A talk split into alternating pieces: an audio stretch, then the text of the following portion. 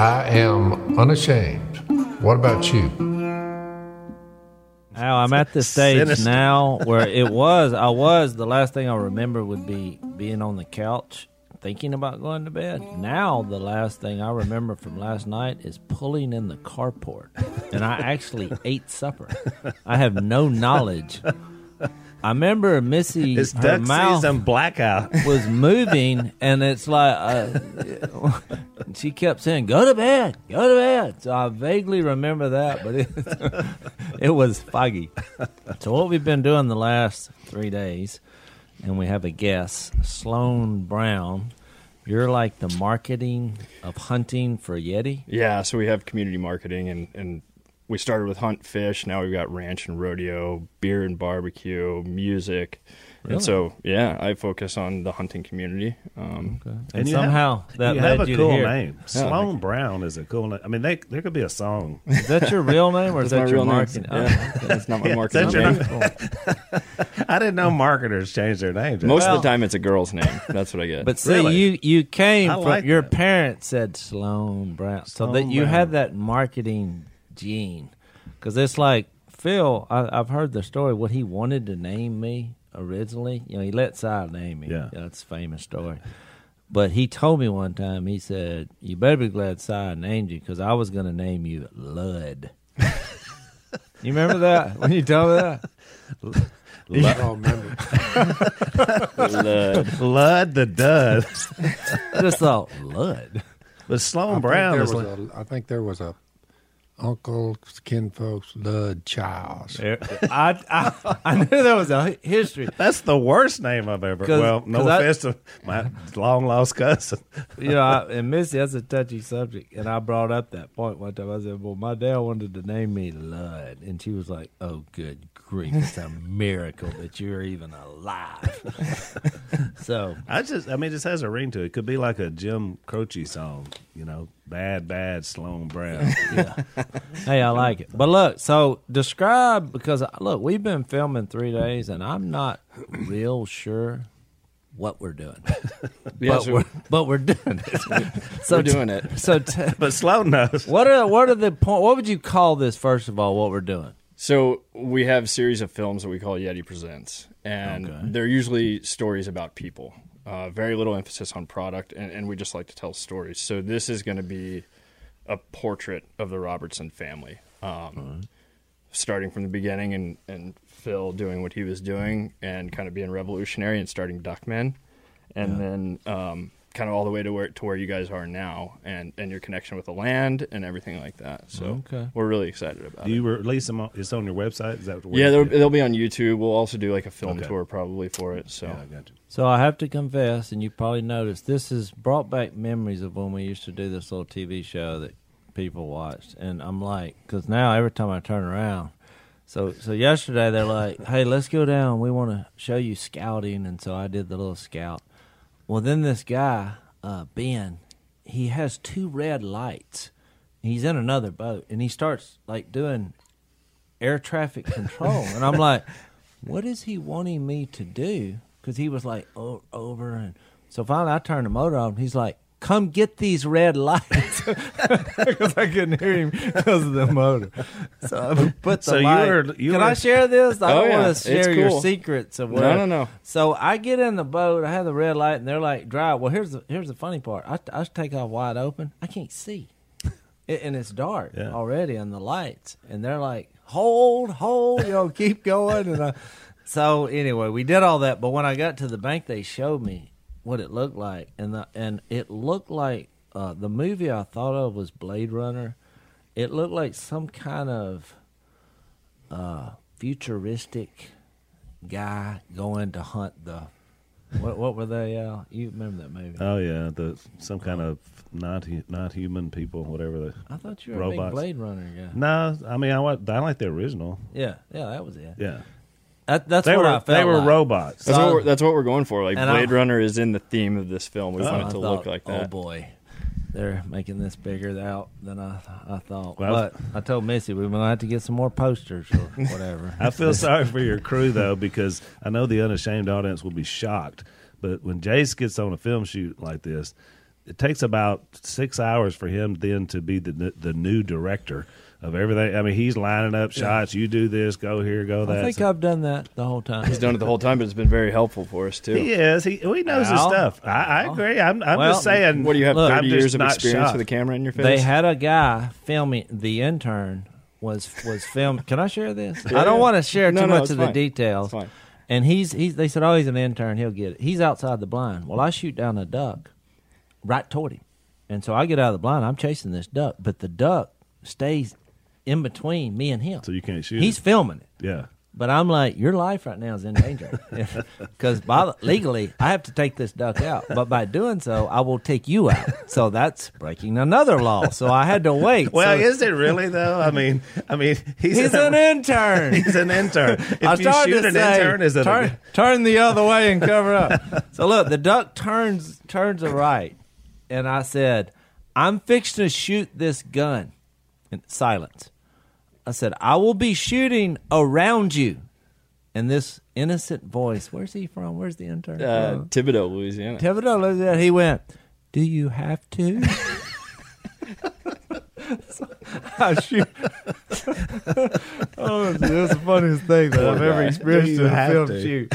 So I shot the duck, and of course, then he said, "That was that was intense." You know, I was like, "Yeah, not every day do you have a gun discharging. You were discharging." finishing off a cripple, right? Yeah, I was Finishing off a cripple. by the law, and I got him, and he was safe, and I, I knew the distance away, but it was still scary if you're not used to people shooting shotguns in your general direction. And he was far enough away, uh, away where I was like, "This is safe," but it it probably From time sounded to scary. time, there is a sphincter tightening moment. if you understand what I'm saying, Yeah, That was one of those. that That was one of them. so we've When had you a, see a man pointing a shotgun at, in close proximity to you, you know, a duck swimming. I mean, yeah. well, your, your line was, I was just sitting and listening, watching the, the thing unfold. You said, "I see you." Yeah, You said, "I see you." That means I know. I know what yeah. I'm doing. I, oh, okay. Well, thanks, because I let him know. I see you. I'm going to shoot around you. There's a certain but amount, of, certain amount of ricochets, and first one thing another, you have to that's like a, on Avatar. That was like a, a love greeting or something. I right. see. I just know that camera people are not used to hunting situations, and That's right. if you were standing right where he was, you would have said, "Go ahead," Yeah. because we. I know this is safe, I even though it I seems. would, I would have been down low, low on the ground, no matter what you said. Preferably a log close by. it happens all the time. I was the other day. I was gathering. Incoming. I was gathering the ducks, and I said, "I'm outside the blind," but I was 80 yards away. Yeah. And Phil's like, "Oh, we see you. We see you." I saw two ducks come in their direction. I turned the other way, went down, and it was boom, boom, boom, boom. It's a different sound when you're on the other end of Now it. that's when you're hearing them fall Yeah. around. Phil You. "Hey, we were shooting over you." I said, "No, we're good." I ran Well- down a cripple woody about an hour ago, no more than an hour. The white. So There's no watch. ducks on. no watch. That's that's for drama. the ducks fall. The duck di- fell out there, so that we didn't have a dog with us today. So I get out of the blind and I'm moving through the brush as fast as I can, and it is thick. And so I could see up ahead of me, the duck would dive, and I'd move in, try to get a little closer. The duck would dive, but the brush is so thick, vines grabbing me. I just kept going, kept going. But finally, everything got quiet. No duck, nothing. I thought, well, old Woody slicked me on that one. So I just was easing back from where I came from out of the duck blind. The water was about about knee deep, a little deeper. And I just happened to look over there, and the duck was just sitting there, in, right in that thick brush. oh yeah. He's playing they- possum. and- and playing possum. So I just boom, but it's it's loud in that, you know, just uh, took took the thing's head off. Possum But- game over. Yep. Yeah. Well, look, I I asked Sloane to be here, and you know we go back. I guess well, I don't want to put a date on it. We go back, but the first event that we did together, it was me, you, and Si. That's where I met you, Yep. And uh, I think we were in Richmond, Virginia, at a Yep. sporting goods store. But and we had a nice turnout of people who liked the show, and but I heard your story, and uh, and trust me, that's I think that's what formed our par- partnership. Uh, I mean, we're we work hard. We try to make a living. We've lived off the land. Uh, we understand business. Willie probably way more than us, but really, it's about people. And so I asked you to be here. I was like, you need to share your story on the podcast, and because really, that is what life is about is relationships. So tell us because it, it's it's amazing to me that here you are, which I would think you know being the head of marketing hunting for Yeti is kind of a big deal. Mm-hmm. And so when I asked you, I think I just said in the we were sitting at a parking lot. Uh, you had gotten us some lunch or whatever because there was a lot of fans around, so we literally ate lunch in the parking lot. And I, I think I said, "What's your story?" And uh, after you told it, I was like, "Whoa." so so how would you how would you share that just or or you know it reminded me of my dad and uh, so how how do you wind up here i mean tell us hang, about hang on, it. son. Let's let's take a break and then go. Yep. Uh, I would say I ended up here by divine intervention. Yeah. I wouldn't be here if, if it weren't for God. Um, I grew up in West Texas, um, middle class, upper middle class family. Dad's a dentist, mom's a dietitian. Um, my parents got divorced when I was 11, a- and that definitely like shook my foundation Yeah. quite a bit. But But that's a key age you yeah, know. yeah. I mean, I, I look at life. When I look at life, it's it's time stamped by pre-divorce, post-divorce, and I think that's common amongst children of divorced parents. Um, Yeah.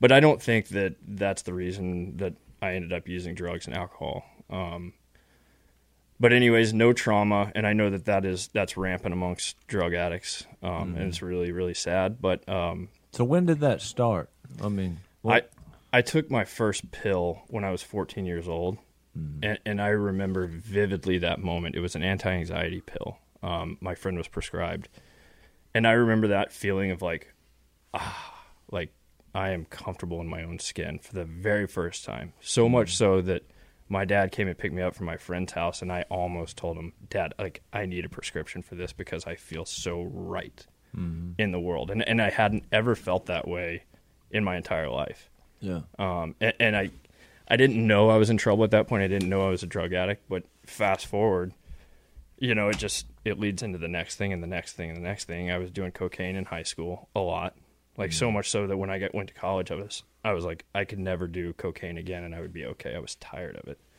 Um, but I got into pain pills, which is so common. I think that we have a serious issue in this country with that, and no doubt I mean, doctors are writing scripts left and right, and the big pharma has their, you know, their pad in the pockets of everybody, and it's a ba- it's a bad deal. yeah and Um, i'm you remember me telling you about our cousin who we lost last year It's Yeah. been about two It- two years, now. yeah. and uh, and it started with prescribed, you know, pills for anxiety, Mm-hmm. and he he literally went down the the trying to find a bigger Of course, fix. fentanyl was the, the final nail. Yeah. You know, which which is an end of life drug. I mean, that's Oh, what yeah. it was designed for. So, and, and he ended his life literally just because he knew he was going to prison. Yeah. So so where, how are you hiding all this, you know, from your family? And, Yeah, I, yeah, I'm one of those guys that is I, I care about my um, what people think of me. Um, and so I, I did well in high school. Um, I graduated the top six percent of my class. I went to Auburn University. Did pretty well there my first few years. Um, and but still doing drugs and yeah, but but not really bad. Um, about my sophomore year of college, it got really bad. Everyday use, um, and then it was OxyContin. Um, and word kind of got around amongst my my tight friends because nobody was nobody I grew up with was okay with drugs and alcohol like that.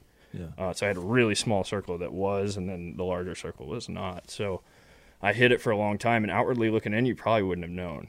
Um, but word got around amongst my friends, and I woke up in my apartment, and my dad and brother were there in Auburn, Alabama, and it was an intervention. Okay. And they were they said you're either cut off or you're going to go to treatment, which that is like to be able to afford to go to a treatment center is it's truly like it's amazing if anybody has the opportunity do it because a lot of people don't it's really difficult if you don't um, so i agreed to go but i didn't want to stop you know I, Yeah. I thought that i just had a problem with, with pain pills and i wasn't willing they told me i had to quit everything and i, I just wasn't wasn't willing at that point. and so my dad came to pick me up at the end of my 45 days, and he was inside talking to the doctors about anti-relapse medication and filling out paperwork. And I looked in the back seat, and he's got a briefcase. My grandmother had just had surgery, and he'd filled her her pain pill prescription for her. and I hmm. look out in the back seat. I'm still inside the treatment center. I pick up the bottle of pills and get high before I even left. Wow. And, and it w- didn't even register to me. Like I, I didn't realize. I still didn't realize. You know how strong of a grasp this thing had on me. Um, so fast forward, I'm I'm back at college and I'm you know I'm off the wagon. I'm, I'm bad. Um, and at that time, I think they had kind of changed OxyContin or tried to pull it off the market or something. And I was introduced to heroin for my first time. It was actually the girl, the, the girl that I kissed, my very first kiss, Really? shot me up with heroin for the first time. Um, and it was off to the stupid races after that. It was bad. So that just became more and more. hmm Every day. But Um, people get hooked on heroin, they usually wind up in the ground Oh, or yeah. in jail. Oh yeah, I mean I'm I'm a small fraction of the population that's alive after you Yeah. try it. Um, so I was at home for a summer and uh, went over to my heroin dealer's house, which is in the ghetto of my hometown. Bad, bad place. Um, and I did a shot of heroin in their house, and it was a bigger shot than I was normal used to, and I, I fell out um, on their kitchen floor. They drugged me out to the street. I was lifeless, turning blue, and they called uh, the hospital, nine one one, and the ambulance picked me up. Luckily, I was like three blocks from from the hospital. Uh, otherwise, I'd be dead. Um, and I woke up in the ICU with my my family standing over me crying, and and that was the first time that I saw like I was like, okay, not only am I killing myself, but I'm I am killing my family just as much. Yeah. And and that was my first moment where I was like, I got to get this under control. I got to change.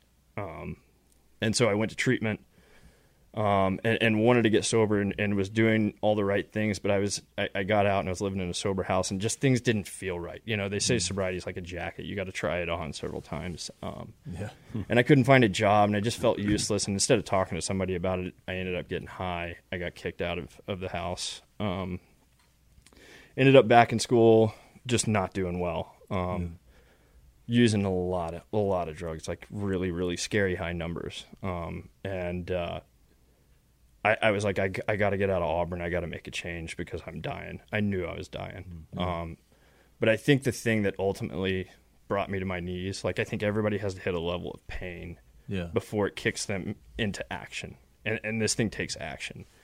Um, was was I felt all alone, like entirely alone. No friends, nobody wanted to hang out with me. I, I'd stolen from people. I lied to everybody. Like I was, I felt like I was on an island alone, and that's what what brought me to my knees ultimately. Yeah. Um, and so I went to treatment for the third summer in a row. I always joke that I was honor camper three summers in a row at a rehab, same rehab place. Because if you're not laughing about it, you know, it's just. Yeah. But I mean, uh, it's not funny, but I think you have not. to laugh because it's like, what am I doing? Yeah, yeah. It just shows the insanity of this thing, and and I believe that addiction is a disease. It's it's Yeah. in the DCIM, which is basically the encyclopedia of of medicine. Um, Yeah. But it's the only disease that tricks you into believing that you don't have it. You know, it's it's very mental. Yeah. Um, and and if you're an addict or an alcoholic, you don't have a choice to say no. Like you are just going to do it if it's in front of you. Yeah. At some point, it just takes over. Yeah. And so um, they sent me out to Colorado after that last stint in treatment. And I, I was like, you, you tell me what I need to do and I'll do it. You know, at that point, I would do anything to stay sober. Um, and I still will. Um, so I, I got it, it was a it's a like a, a peer driven treatment center and it's all about reintroducing you to life and showing you that you can have fun. Because in my mind i'd always thought like man i'm doomed with this thing. I can't have fun anymore. My Yeah, real- highlight of my real week life is, be- boring. yeah i'm going to be making coffee for my 12 step meeting for the rest of my life and that's going to be it you know? But i got in with a really good crew and uh, we started fishing all the time and hunting all the time on public land in colorado and, and i just fell in love with the outdoors and and i'd always i grew up hunting and fishing but it, it meant more to me at that point. It was kind of my escape it was my church it was my healing it was my place of peace um, it was my connection to God. That's how I see God. You know, I may have a different view of, than, of God than you guys do, but but that's where I see Him, and that's where I visit Him. Yeah. Well, it reminded me of my the story that happened to me because you know Phil fell off the wagon. Yeah, He's written several books about it, and I didn't really believe in God, and and you know had issues even though we were small kids, Al. But when I saw my dad's transformation you know, part of his new life was taking his kids hunting. Because it, mm-hmm. it, what's weird to me is when you said that about being alone. You know, Phil wound up in the same place. He he was alone, estranged from his family, which was a major draw, which opened his heart, you know, to hearing about Jesus. But I discovered that same thought in the outdoors because I was like, well, I wonder who made this. It, it, it, it just made me look at it from a different perspective. As is is there some something out here? But that's why when you told that story, I was like, even though it's a different paths, different stories, we got outdoors of all places, and and found some peace. Yeah. and uh, so Well, that's it's, what I thought was interesting was when you said that the tipping point was the the lonely Mm-hmm. place you were, and then when you f- started finding a pathway with community, because you mentioned these peers, and I think that's so important because I think obviously suicide is a is a you know the numbers are up so much for just what you described because that's when you're at the crossroads. You you really had a had a choice about am I going to end this, you know, or or just do the drugs into death, or am I going to try to seek out some way out of this place?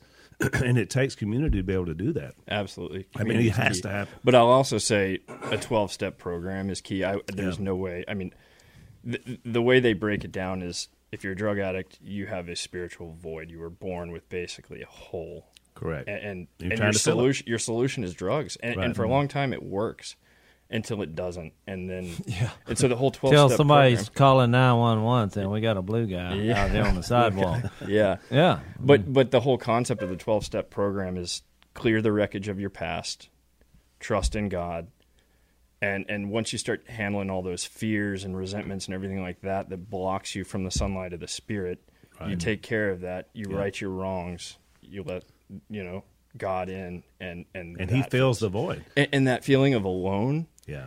it vanishes. Yeah. It's yeah. gone. Right. You know, and and then you're and then you've got a good community, and Right. and you never feel alone. We have a really strong uh, CR program here. Our church, we have probably about 14 houses here, and so people come. They're sort of like what you described in Colorado. We have that here in West Monroe, and that's what I notice about these guys. And you know, not everybody makes it. Obviously, there's people that go back, but the ones that do, it's that bond they make with one another. And then I watch how they deal with that with each other. And then I watch these leaders emerge out of those that are just, I mean, they just, they're gifted to be able to help other people. And so I, I, I watch it all the time here. And, and so I see that. And so your story is so descriptive of that. And I'm so glad that there are places and people that have committed themselves to provide a pathway for you and a lot of other people like you. And and that's the whole thing too is how you continue this on is is working with other addicts Right, and alcoholics. right. And and that was like that was my when I was doing my moral inventory and realized that I was fear based and, and, and everything went back to being being scared of being alone. Right.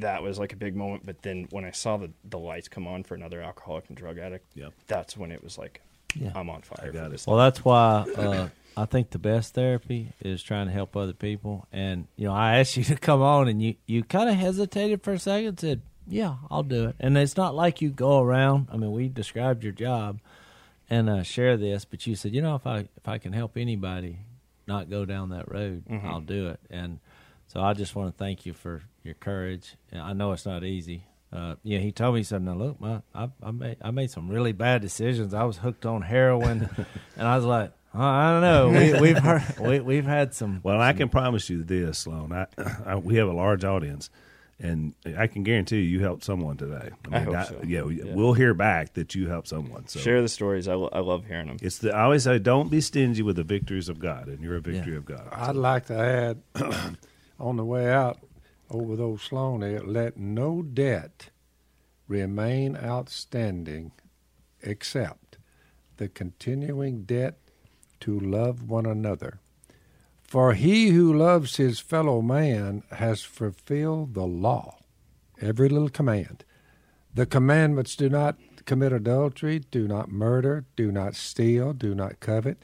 Whatever other commandments there may be are summed up in this one rule love your neighbor as yourself. You were referring to it as community. Mm-hmm.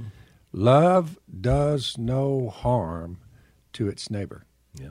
it's the hardest lesson for human beings to learn. It is. They they get so into themselves, and they just are worried about their next high. They don't give a flip about anybody on their right or left. or even There's no, themselves. there's no love. There's no love in them. Yeah, And you say, but somehow or another, when you sit down and start listening to people and learning to trust people, you begin to get on your feet. And uh, therefore, love is the fulfillment of the law. other words, instead of getting up saying, I got to make sure I don't kill anybody today, I got to make sure I don't steal from somebody today, I sure have to mess- make sure that I don't commit sexual immorality with anybody today. If you just love your neighbor, Those all things, those things Yeah, will just go away. yeah. Good. valid point. Well, thanks for being here, Sloane. Thanks, Yeah, thanks for having me, guys. Let's Appreciate take a it. break. So uh, we're always looking for ways to save money. Jase, would you like to put an extra nine hundred and sixty-one dollars in your pocket this year? Well, possibly. It doesn't involve playing cards.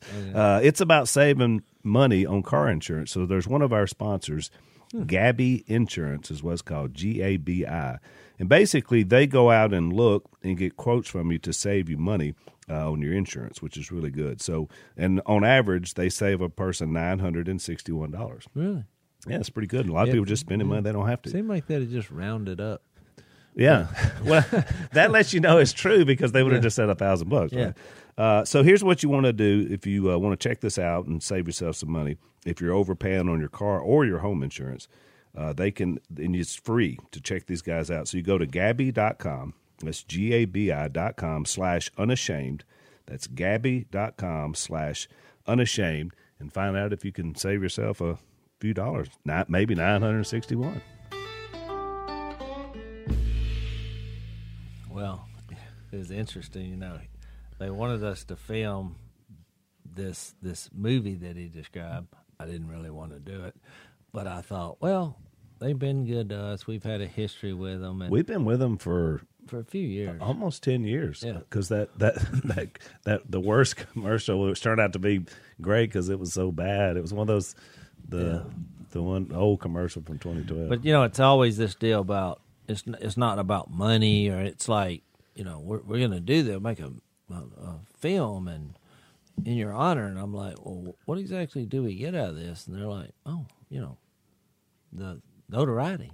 I was thinking, so, so, so what's interesting? last time i checked uh, we were pretty well Well, so I, but you know, I saw one of the films they did. and I thought this is pretty good. So it's i still it- haven't so- watched one of those uh, jay was telling me how Oh, they're they good. are. They're good. They tell stories about people in, in life and the outdoors. But what the turnaround was for him is when I was like, "Hey, you need to share, come be on the podcast and share your story." Well, he thought I was kidding. You know, he's like, "Yeah, yeah." Well, I sent you a text and I was like, "Can we have the Yeti guy?" I didn't even remember his name at that time. Yeah. I said, "Can we have the Yeti guy on the podcast?" Because I thought it'd be because we're doing the podcast. I knew we were going to talk about what y'all were doing this. and he said, "Well, you know, I don't, I don't like go around and tour." I was like, uh, "What's that got to do with anything?" I was like, and he's like, "Well, I mean, you know, I have." I said, "Have you ever shared your story before?" He's like, "Yeah, many times." I was like, "Well, how did how did it go?" He said, "It, it went it went well." I was like, "Well, come." Come for the notoriety of it. you put it back on him. and I said, you know, seriously, I was like, we, we it's an epidemic in our world. This drug. Mean, there are people Well, and I didn't know you every- said I was just thinking we were going to talk about what you know, the project, and you said, "Well, he's got a story." So I, then I got excited, but I didn't know his story until he just told it. But what I love about it is it's uh obviously we have a, a large audience. I know there's people on our audience that are probably either are struggling or have struggled with Oh, just what I've he heard talked his story. thousands. Right. Thousands. Well, but here's what I And we can't always speak to it out of our own experiences. And we talk about some lifestyle stuff, but obviously what he described was being at the point of death multiple times. Mm. And, you know, it's just hard for us to imagine what that's like. Well, to- if you're if you're listening to this and you're like, because I appreciate y'all, you know, allowing me to do this, but I just thought to myself, a lot of times, you know, we talk about Jesus. That's what we're all about: forgiveness, hope, redemption, the resurrection, the forever family, all these principles that you have in Jesus. But a lot of times, people have difficulty in life thinking, "Well, I can never go get a real job." Yep. they're like, okay, I can be forgiven, and I, but they've made so many mistakes. I mean, this guy was shooting up heroin for mm-hmm. years. You just never would think that he would rise to be an important executive in a multi-billion-dollar company. Right. And so I just thought it was an interesting angle, which is what my thinking was. I was like, here's a guy that when I said, What's your story? The last thing, because I've been around these types of guys for the last 40 years, but there was something uh, about him that drew me to him. Tell him what the what you noticed and why you asked him the question. Yeah, this, this is uh, we said this after after he he left because he's they're actually going to film. We're still uh, filming. uh, having a meal together. So he's like, "Hey, you know, I hope that went well, but I need to go." He, and he did have a watch film.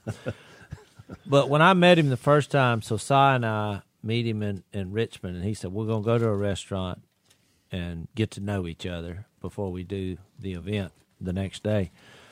Well, we go to the restaurant, and I've told y'all many times, you know, I don't have a problem with drunkenness. I've never been drunk in my life. I have a lot of problems, just like everybody else. I'm a sinner. That is not one of them. I waited till I was 30 before I ever even tasted alcohol outside of NyQuil. Which, because some people say you can't have a drop of alcohol, you, you know, the wine that Jesus turned from water. It wasn't really wine. It, it wasn't fermented. And, and I'm like, have you ever drank NyQuil? And they're like, uh oh. There's more. so There's more alcohol I, I was just you know making that point. But but we went to the restaurant and they had all their team and there were people and there were guests and it was me and Si and there were two people that did not have a drink at the table. But three if Si was there. Well, Si was drinking his tea, but I'm not. Yeah. I don't count Si because what that tea is not. No, I'm not sure what's in there, but It could be laced with something. I never thought about this. it's, it's non-alcohol. That's for sure. well, I was kidding. We're just good. But and I, I wasn't counting Si, so I guess there was three. There were of them three. because Si had his little. Well, I didn't want to say that, and then Yeah. somebody said, "Oh, what about Uncle Si?" Was Yeah, he he drink- don't. He he, he, doesn't wasn't drink. drinking either. But so me, but at the and Si was kind of at the He was down there telling tales. Yeah, Yeah, he, he was wasn't even involved, but Si wasn't drinking. So me and this guy. Now I didn't drink because when I go to events like that, even though I'm I feel I am free to have a drink, I don't do it because when I gather in those places, if someone who has a problem with it is there, I want them to have a buddy. Because I don't have a problem with it. I don't really like the taste of alcohol. I will drink an occasional glass of wine or, you know, two beers a year. And I think I'm free to do so. But in those moments, and I and I just noticed that he didn't he did he did he he was drinking water and tea.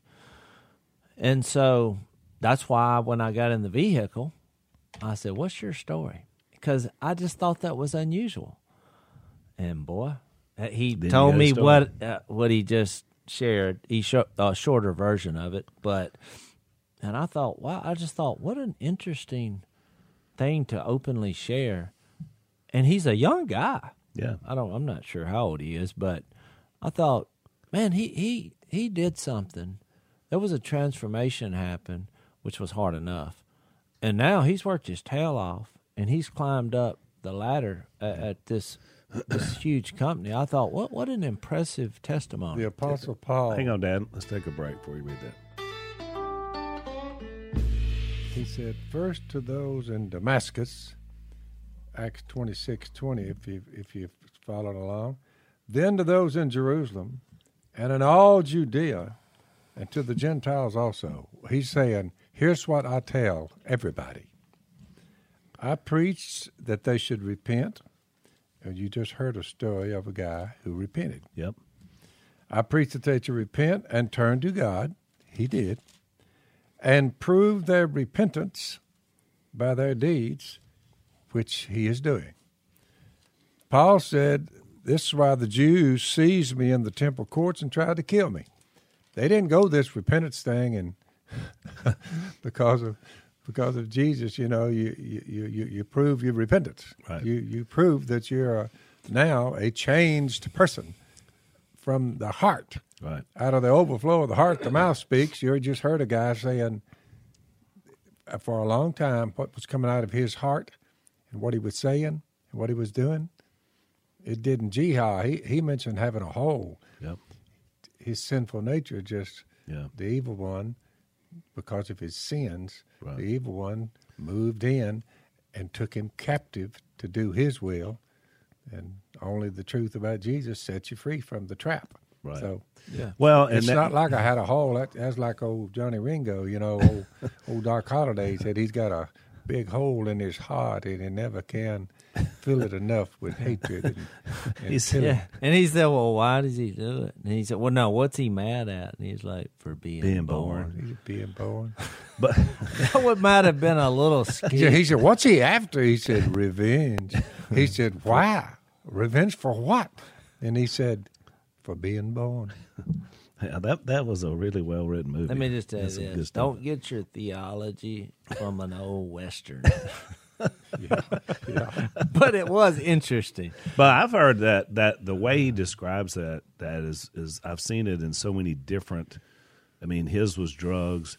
I mean, I just sat down with a man yesterday, and you know his wife's been having an affair, and it she's being driven in this way. He describes like a hole in her that it can't be filled, and so she's looking at all these other ways. And and you described it. It's it's it's the sinful nature, the flesh, and the Bible talks about a lot of different ways. But it does feel that way because Yeah. they keep trying to put something in to find some peace, to find whatever. Like he said, to find life. Well, and you know, and, and even though he may use different tactics and different semantics, and you know, he views it as a disease. And Mm-hmm. look, you know, and I, I usually when I'm talking to people, you know, I, I zero in on choices that were made, and that's how we view it. But I'm like, anything you can do That's right. to stop doing that, because how many times have we gone to funerals and prisons where they don't, they're in a position where they can't even hear about Jesus because they're so far down. They've lost, like, you know, Ephesians says they've lost sensitivity. Yeah, what's the Uh, word, Al? Because uh, they they they're Yetis doing all these d- with different groups, and with us, it's the outdoor, the the tied to the land, the backwater, the fishing, the Right. hunting, and and we're just Well, that's It- the common theme in their movies. It it's is- almost to me it's almost when you're out in the great outdoors like we were this morning in the duck blind and you're watching the ducks fly by you see the sun start peeking above the and it's quiet there's no one there there's no belligerent there's no profanity there's no argument and we're all sitting there and it's it's medicinal Yeah. or whatever you want to call it it's uh, what's the word for that it's uh, Well, it's it's where it's, it's, a it- lifestyle that, that is, is good for the soul. Well, It- it's it's peaceful. Uh, It- it's peaceful. It's peaceful. I mean, and that's what you need. I mean, like when you're seeking something, peace. You know, some peace in your life. I'm looking at various grasses and bushes and trees and how they're growing and what they're doing. And we planted I these think you're five years. seeing the power of God through the details, and even though you may not acknowledge it, you're experiencing it. The wonders of God. I'm telling you. I mean, look, I want to I want to share this. And, and there's no, uh, what's the word? There's no interaction that people would say we're a little bit, uh, what's it, uh, standoffish, uh, kind of like uh, retreat. But, but basically, aloof. uh, aloof. They got these words. I'm But- not but sure Look, who we're we're that, out here in the woods, and and people, if they saw how much time we spent there, they would be shocked. Well, we read this verse before, Romans 1.20. Since the creation of the world, God's invisible qualities, his eternal power and divine nature have been clearly seen, Yep, being understood from what has been made. that's me. I'm so I, I think that's it. I think the idea, Jason's right. When when God says, "Look, this is a revelation, the Word of God," that's one way He reveals Himself. But the first way is just look, look around. I mean, what you see, and and some of the most beautiful sights Oh. you've ever seen. We saw it this morning. Green winged teal coming down from the heavens. Just you look up, and I mean, they're so fast. They're flying 60, 70, 80 miles an hour coming out of the sky. And you, the sound they make when they're doing that, Well, it, it's it's jaw dropping. Well, we're, tell me we're, y'all- we're looking at it like, whoa. Tell me y'all good kill night, some. It's green winged. tail. Well, oh, shoot, 'Cause That's that's my favorite duck, and it's right around my birthday. we No, always look. say if we were down there, there, I tell you what. Well, the, I went and scouted yesterday when I was had the red lights and the you know I was going to save the futuristic world in a boat. There were no ducks there, so the the one place I saw a few, I said let's go there. But what happens in duck season is sometimes they come without warning, with no weather. It was cloudy. It was It a didn't- little cool. a little cool and a little windy. and way and- more, you're surprised to see how many. And they just appear. They just appear, and it was green winged teal. Now, having said that, you know, even You'll be there tomorrow. We shot. Oh yeah, I- we're going to the teal hole tomorrow, buddy. With every teal, say, I was are- gathering up teal decoys. We're hiding in the bushes, and that's why our faces are black. We didn't have time to come in. I mean, you know, we just drove up out there, ran back here. You know, I, I ran to the house, forgot my Bible coming along here. To me, you know, that's the things I deal with. Where's my Bible? I said, I got to have my Bible some more. And they got a podcast down there. So these folks that are watching this, I bet you know they really get together and have discussions on what they're going to say. And uh, look, Jesus number one, pretty well. If we just come in, tell you that, and walk out the door, that ought to cover So, it. so let's take let's take one last break. Yeah, in fact, it was funny. We were having when Sloane we were sitting there talking and getting ready to start the podcast, and of course, you know they they're like you have meetings and pre-production, and it kind of feels like the show, right? As well as stuff. Yeah. And then he- Jason's like, "Well, this is the pre-production." Talk right here. When we basically said, "Here's what we're going One to of do," my best three buddies- seconds later, we're rolling. One of my best buddies in school, old Bill Conley, yesterday, we would double date with uh, Bill and Jeannie, and they eventually married, just like me and y'all's mama. So that's what we were doing. We were dating around. He had a little old Falcon car, and uh, we'd go out, you know, and get these get gas out of the oil field. There's a certain kind of gas you put in there, you know, casing head we call it. But we'd put it in there, you know, where we'd go a few more miles. But we just basically rode around. Every once in a while we'd go Did to they a not movie. have gas stations? How many times did you run out of gas? And yes, a lot of times. La- yesterday, he he passed on. He- No, really. Yep, coronavirus. So it got him. Yep. And uh, I think Jeannie's got it too, but but uh, he, he succumbed to it. Which brings me to my point. I handed him. He was a running back at uh, North Caddo, where I went to high school, and I handed him the ball a many time, threw him a many a touchdown pass. You know, young bucks. But uh, when we talk about Jesus and alleviating the fear of physical death, it, it it it just makes you think. I haven't kept up with him through the years. You know, I, I don't know exactly, but he always was a good man. I know that. Yeah. So It's a reminder of how real it is, right? how real it is. I want to share this one other story. He's my age, so you know I'm I'm 74, you know, and I'm still running wood ducks down through the brush this morning, you know. Bill, Thank you you. actually made one of the top three shots of the year today. And I thought for 74, there was a wood duck that came whistling with the wind. Ooh. I would say, I don't want to embellish, I will say that duck was traveling at least 50 miles an hour, maybe 60. He was on a downhill sail. Left to right. It was a blur. And somebody said, cut him. And by the time they said, cut him, the duck Yeah. perfect headshot, fell over here. He was flying so fast that he bounced off the water. He didn't feel it because the last thing that went through his head was the bullets that you fired. And I knew as I I put a shell, I didn't say a word. See, Yeah, yeah, you you, gotta- played. You got them young bucks. Yeah. I just put a shell in my gun, set my gun back up there, and I waited. And all of them. I tell you one thing, that That was a shot. It I didn't want a- any. I, I didn't want any of him. yeah, it, it was. Well, a- that's the difference it in me and my, where I'm at, Dad. I never would have even picked my gun up. So I don't know. So, Yeah, uh, it was. It somebody was a wonderful shot. But I was going to share this. Another member of their I, crew. I just between me and you, why waste three shells? Well, that's, why, that, that's my point. It's not that it's costing me any money, but it would hurt my pride to watch me miss three times. So I was going to share this story because we're gonna. We- We were going to talk about the the Great Commission when Jesus said, well, we will you know, next time. We will. But as a preview, you know, I noticed something at, at you know, it was a business meeting.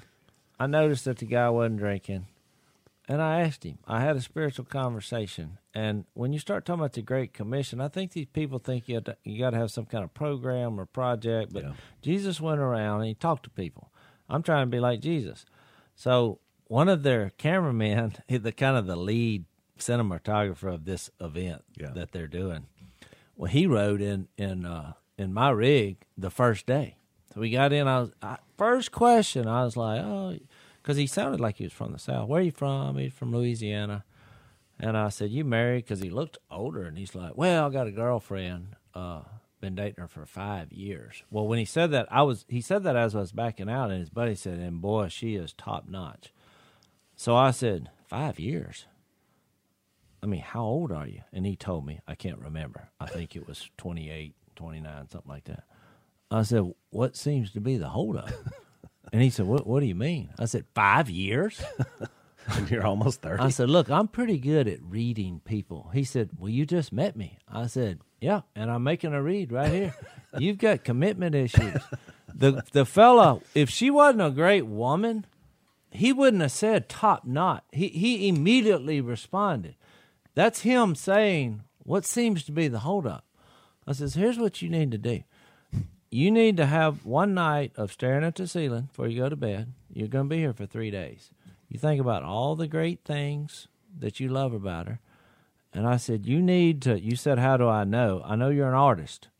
You need to drop that camera and experience the magic. He was just looking at me, just stark fear all over his face. so I told Missy this story, and, and she got teary eyed you know, she's like, "Babe, that was beautiful." I was like, "Well, I wasn't doing it to be beautiful. I was, I was trying to help him along. Light a fire So I share that to say this: on day three, you know, we uh, yesterday we were, he was filming me scouting. He was asking me questions, you know. So after we finished, he said, "You know, I haven't stopped thinking about what what what you what you told me." He's like, "I, I think I, I need to do that." I said, "Oh, I know you do." I said, "And here's why." And I gave him two illustrations because I didn't know what he thought about Jesus, church, or anything like that. We hadn't even got to that. I said, the first illustration, I said, You ever seen that movie, Jerry Maguire? I was like, Yeah. I said, You need to have that moment. You've probably not seen that movie, Phil. But at the end, watch it on TV. Don't never- watch it I at the movie heard it. version. I 'cause never even heard of it. I think it's rated R, but I watched it on TV. Yeah. They cleaned it up. Yeah. So he walked in, and his his girlfriend was like having a women's party.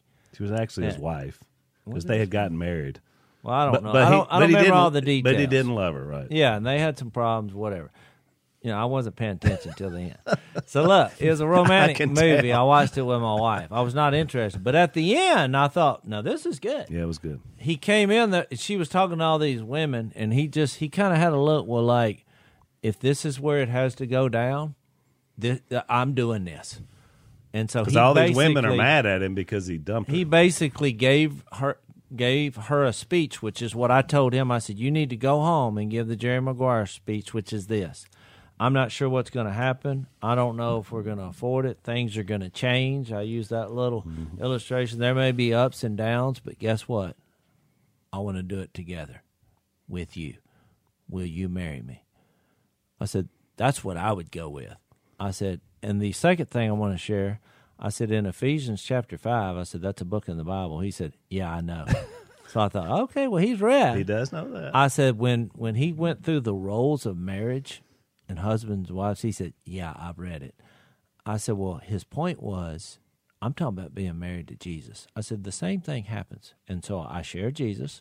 I said when you hear that, now you can think about should I do this or how many what do other groups think about it. I said, but when you fall in love with Jesus at some point, you got to put down all the excuses and say, "I'm in." I said that was his point. And then I quoted 1 Corinthians 13, and he said, That was beautiful. I said, That's go. the second time I you said, heard that. Go and do it. Good advice. so I Good wanted to share that story because he was a part of the crew, but it was not like I invited him to church. Now, I, granted, I went out on a limb and said, Five years. But I, I was right, you know. I, it was the right read. so have conversations, get to know people, and find clever ways to get to Jesus. Conversations full of grace and seasoned with salt. That's what he said. That's what you did. It's good stuff. Thanks for listening to the Unashamed podcast. Help us out by rating us on iTunes. And don't miss an episode by subscribing on YouTube and be sure to click that little bell to get notified about new episodes. And for even more content that you won't get anywhere else, subscribe to Blaze TV at blazetv.com slash unashamed.